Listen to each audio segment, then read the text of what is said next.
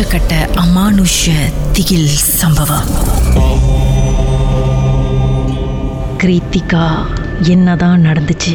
So இது வந்துட்டு ஒரு டென் இயர்ஸ் பேக் நடந்த விஷயம். அப்ப எனக்கு ஒரு ஆறு வயசு இருக்கும். அப்ப நம்ம வந்துட்டு எல்லாம் பாட்டி வீட்ல இருந்தோம். அப்பாவோட அம்மா வீட்ல எல்லாம் ஃபேமிலியா இருந்தோம். பெரியப்பா எல்லாருமே இருந்தாங்க. அப்ப அன்னைக்கு ஒரு நாள் வந்துட்டு அப்பா வெளியே போய் பர்கர் வாங்க போயிருக்காரு. அவர் பர்கர் வாங்கிட்டு வரும்போது கால் கழுவாம நேரா அம்மா கூட மேல ரூம்க்கு வந்துட்டாரு. அப்ப அம்மா கேட்டாங்க நீங்க ஏன் நேரா வந்துட்டீங்க? நீங்க கீழே போயிட்டு சாப்பிட்டுட்டு வாங்கன்னு சொல்லிட்டாங்க. அப்ப நானும் தங்கச்சியும் சின்ன பிள்ளைங்களா இருக்கும்போது அம்மா இங்க ரெண்டு பேரும் தூங்க வச்சுட்டு அவங்களும் தூங்கிட்டாங்க. அப்புறம் அப்பா வரும்போது மணி ஒரு பதினொன்றரை மணி பிளஸ் அந்த மாதிரி இருக்கும். ஸோ அப்பா ரூமுக்கு வரும்போது சொன்னாரா கதவு திறந்தோன்னே ஏன் ரூம் ஒரு கெட்ட லைக் போன நாத்தம் அடிக்குது அப்படி கேட்டாருன்ட்டு. அப்பா அம்மா சொன்னாங்க இவ்வளவு நேரம் நாங்க எங்க தான் இருக்கோம் எங்களுக்கு அந்த மாதிரி எதுவும் ஒன்றும் இல்லை நீங்க படுங்கன்ட்டு. அப்பா அப்பா எல்லாமே படுத்துட்டாங்க. கரெக்டா அம்மா சொன்னாங்க பன்னெண்டு மணிக்கு கொஞ்சம் கூட எங்க அம்மாவுக்கு வந்துட்டு மேல வந்துட்டு சீலிங்ல வந்துட்டு குச்சி குச்சி குச்சியா விறகு குச்சி அடுக்கி வச்சிருக்கிற மாதிரி தெரிஞ்சிச்சுன்னு சொன்னாங்க. அப்பா கிட்ட சொன்னோன்னே அப்பா சொன்னாரா? அதெல்லாம் ஒண்ணும் இல்ல நீ தூங்கு அப்படி சொன்னோன்னே அம்மா தூங்கிட்டாங்க. எங்க ரூம்ல வந்துட்டு இருட்டா இருக்கும் பட் மூலையில மட்டும் அம்மா ஒரு சின்ன லைட் வச்சிருப்பாங்க. ஏன்னா அப்புறம் நம்ம பயந்துருவோன்ட்டு. ம். ஸோ அது குச்சி குச்சி பார்த்ததுக்கு அப்புறம் அம்மா பாக்குறாங்க ரூம்பே லைக் அவ்வளோ அவங்களுக்கு இருட்டா இருந்துச்சாம். அவங்க பார்த்துட்டு அப்புறம் அவங்களுக்கு ஒண்ணுமே நினைவு இல்லாம அவங்க என்ன பண்ணிட்டாங்க ஓடு ரூம் கதவு திறந்துட்டு என்னை வெளியே விடுங்கன்ட்டு ஓட கத்த ஆரம்பிச்சிட்டாங்க. அப்பா எழுஞ்சி வந்து அம்மாவை பிடிச்சாரு. பிடிச்சிட்டு சொல்றாரு லைக் எங்க போறேன் எங்க போறேன்ட்டு எங்க அம்மாக்கு என்ன பண்றாங்க பேசுறாங்கன்ட்டு எதுவுமே தெரியாம லைக் அவங்க பாட்டுட்டு விட்டுட்டு நான் ஓடணும் அப்படின்ட்டு லைக் பண்ணிட்டு இருந்தாங்க. அப்ப கீழே தான் பாட்டி தாத்தா எல்லாருமே இருக்கோன்னே எல்லாரும் எழுஞ்சி மேல வந்துட்டாங்க ரூமுக்கு அப்ப தாத்தா கேட்டாரு என்ன பிரச்சனைன்ட்டு? அப்பா சொன்னது இந்த மாதிரி அம்மா வந்துட்டு லைக் என்னை விடுங்க போகணும் அப்படிதான் செஞ்சுட்டே இருந்தாங்க. அப்ப தாத்தாக்கு வந்துட்டு கொஞ்சம் சாமி வரோன்றனால அவர் என்ன பண்ணிட்டாரு அம்மாவை ஒண்ணுமே பேசாம ஓங்கி அரைஞ்சிட்டாரு. முடிஞ்சதுக்கு அப்புறமா அம்மா கீழே ஓகே அப்புறமா கொஞ்சம் கான்சியஸ் வந்துட்டாங்க. அவங்க வந்ததுக்கு அப்புறமா தாத்தா சொன்னாரு பரவாயில்ல ரூம்ல இருக்கன்னா எல்லாரும் கீழே போயிட்டு ஹால்லே படுத்துக்கலான்ட்டு. ஸோ நாங்க நாலு பேர் இறங்கி கீழே ஹால்ல போயிட்டு ஹால்ல படுத்துட்டோம். கீழே இன்னொரு ரூம்ல வந்துட்டு பெரியப்பாவும் பெரியமாவும் படுத்துக்குவாங்க. அப்ப அம்மா சொன்னாங்க நான் வந்துட்டு பெரியப்பா கூட போயிட்டு படுக்க போனேன்னு சொன்னேன்னு சொன்னாங்க ஆனா எனக்கு அது ஞாபகம் இல்லை.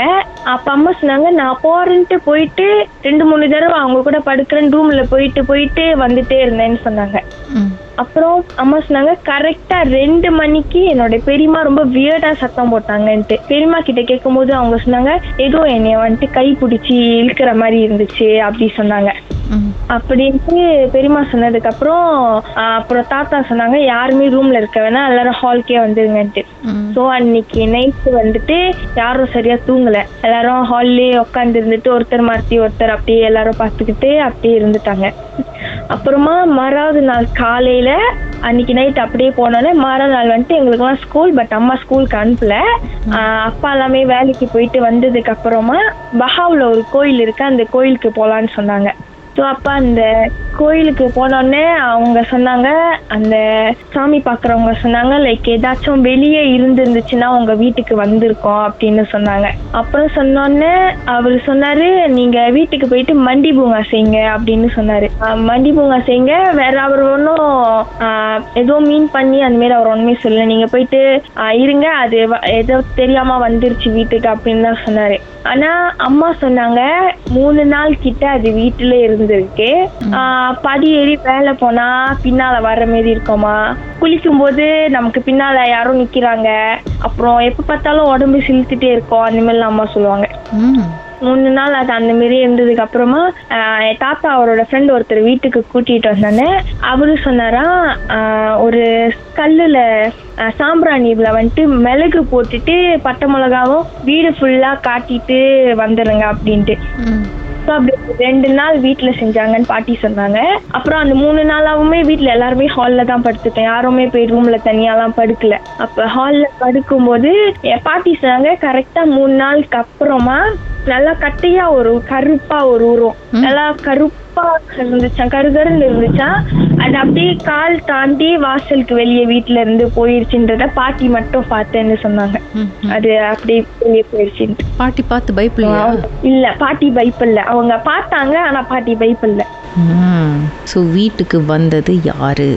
இல்ல அவங்க அந்த பர்கர் போட்டு இந்த ஏரியால இருந்திருப்பாங்க. அவங்க அப்படிதான் சொன்னாங்க. அந்த மாரி இருக்கிறது ஏதாச்சும் ஒருத்தவங்க வந்திருப்பாங்கன்ட்டு. உங்க வாழ்க்கையில மறக்க முடியாத அமானுஷ்யமான சம்பவம் நடந்திருக்கா? இந்த சம்பவத்தை எப்படியாவது என்கிட்ட சொல்லணும்னு ரொம்ப காலமா காத்துட்டு இருக்கீங்களா? போன் எடுங்க எங்களுக்கு வாட்ஸ்அப் பண்ணுங்க.